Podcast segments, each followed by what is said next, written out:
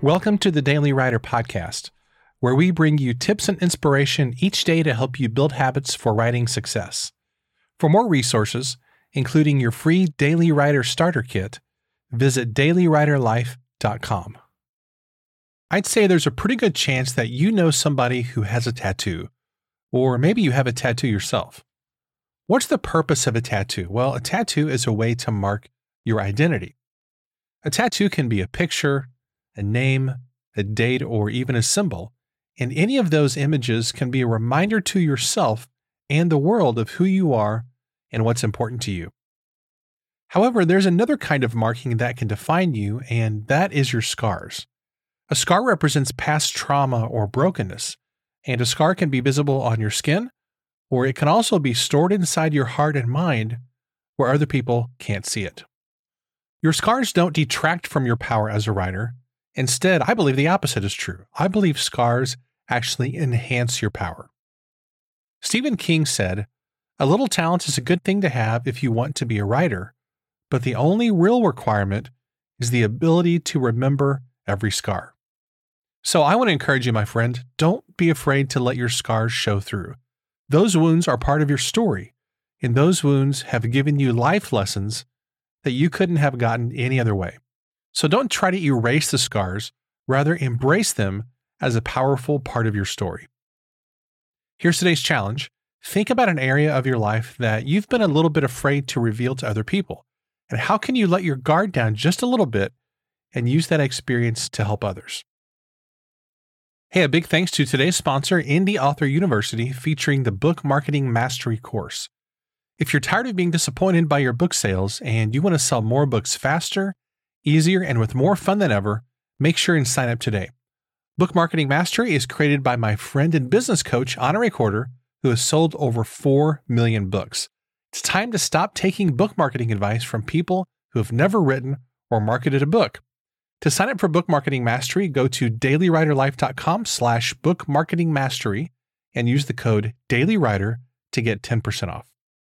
I want to close out today's episode by sharing a brief conversation with Brigitte Cutshall, one of our Daily Writer Club members. Over the past couple of weeks, you've probably seen these handful of episodes where every few days I'm featuring a five or seven minute interview from one of our Daily Writer Club members.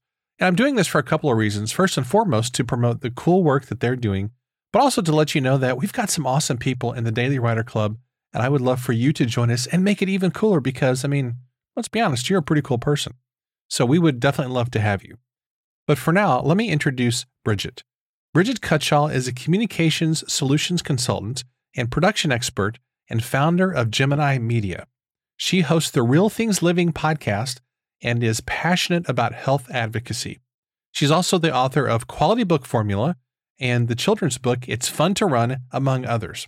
You can find her at brigittecutshall.com, and there will be a link in the show notes. Here's my conversation with the amazing Brigitte. Hope you enjoy it. Brigitte, welcome back to the Daily Writer podcast. You were actually a guest on an episode uh, we did, I think it was last year sometime. So, welcome back to this mini interview. Let's start out here.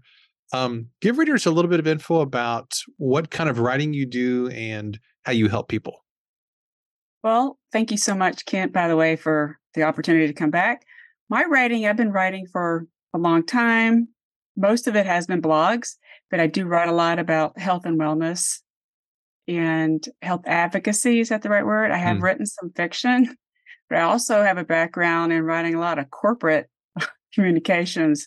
So making it easier to read and not so corporatey, if that makes sense. I love it.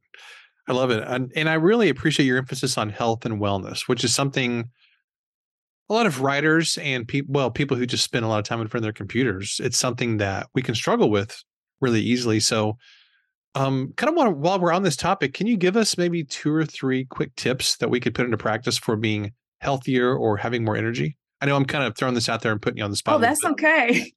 Uh, to be healthier and have more energy, well, you need to schedule time to write, but you also need to schedule time to get up, move a little bit. And I actually write better after I go for a, short walk with my dogs. That's one oh, thing I recommend. If you don't have a dog, you don't, it doesn't matter. But just to get up and move around a little bit, for me personally, it, um, I don't know, sparks that juice I need in my head And the second thing is to also, it doesn't have to be writing on a computer. I also recommend to actually write notes on, you know, pencil and paper or pen and paper. I think that helps too. I know some people like to record, it just depends on the situation. But try to keep it in the same kind of notebook if you do mm. decide to write ideas down. Those are great tips. And I think sometimes we miss the tactile experience of writing whenever we're just on our phones all day or on our computer. There's kind of something nice about just a pen and paper or pencil and paper. And it doesn't disappear. Like it won't get lost out. you don't have to save, you know, a, what you write on an actual piece of paper or it doesn't get lost. It doesn't crash. Right. That's why I have to back it up. A, I have a notebook just for notes for me only. One day my sons might find it. I'm just kidding.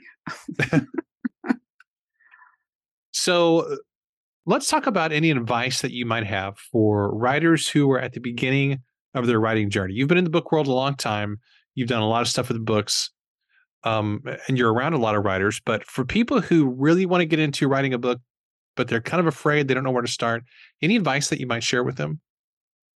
I would just recommend to just do it. Start start small. Don't try to, you know, fix find a topic that you're very very interested in. Right. I think that will help you get it out there rather than to write about something that you don't know anything about. Like I wouldn't know um, about, even though I've seen ice hockey. You know what I'm saying? I wouldn't know how to really write about it. Right. But I can write about running. I can, you know, things like that. I can write about cooking right? Because I like to do that and I have an interest in it.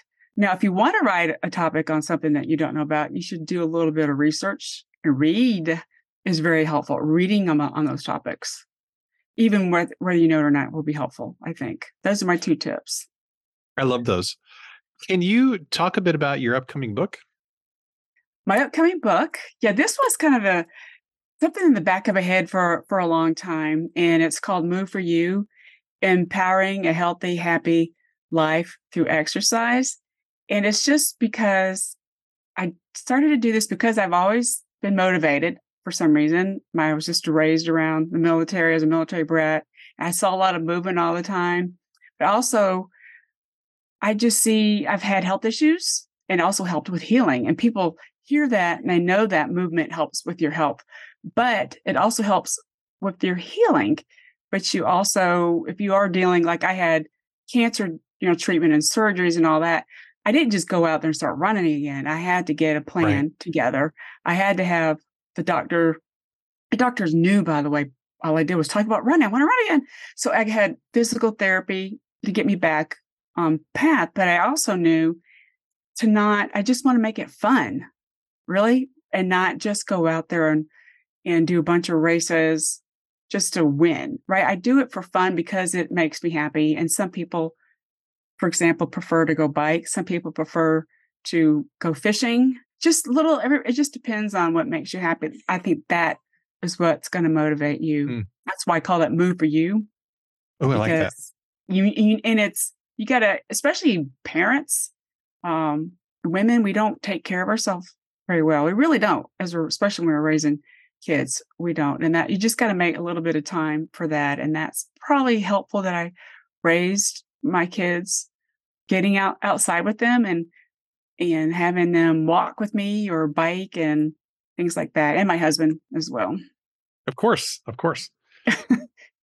Well thanks for coming on the show today um where can listeners find out more about your work and your books and all the cool stuff you're doing? The Best way probably is to go to my website, brigittecutshall.com, B R I G I T T E C U T S H A L L.com. You can also go to Instagram. It's just IG at Brigitte Cutshall. You can also, uh, for business related stuff, on LinkedIn as well, the, the same name. Perfect. But, right. Brigitte, thanks so much. I appreciate you so much um, and your book expertise. You know a lot about printing and the book world and what it takes to create great books. So I think we need more people like you in the world who know how to create great physical books because it's kind of like a dying art form a little bit. So it is. But people, it, by the way, boomed during COVID. People wanted physical books, which was a good problem to have. Yeah, I, I hate the fact that it took a pandemic to uh, kind of bring that about, but I guess you know you kind of make lemonade out of lemons. So right. thanks again. This has been a blast. Thank you, Kent. Have a great day. Hey, I hope you enjoyed my conversation with Brigitte. Wasn't that fun? She's really, really inspiring. And I encourage you to go check out her books and her website at brigittecutshall.com. That is B R I G I T T E, Cutshall, C U T S H A L L.com. Make sure and check it out. Hey, as always, thanks for listening, and I'll see you next time.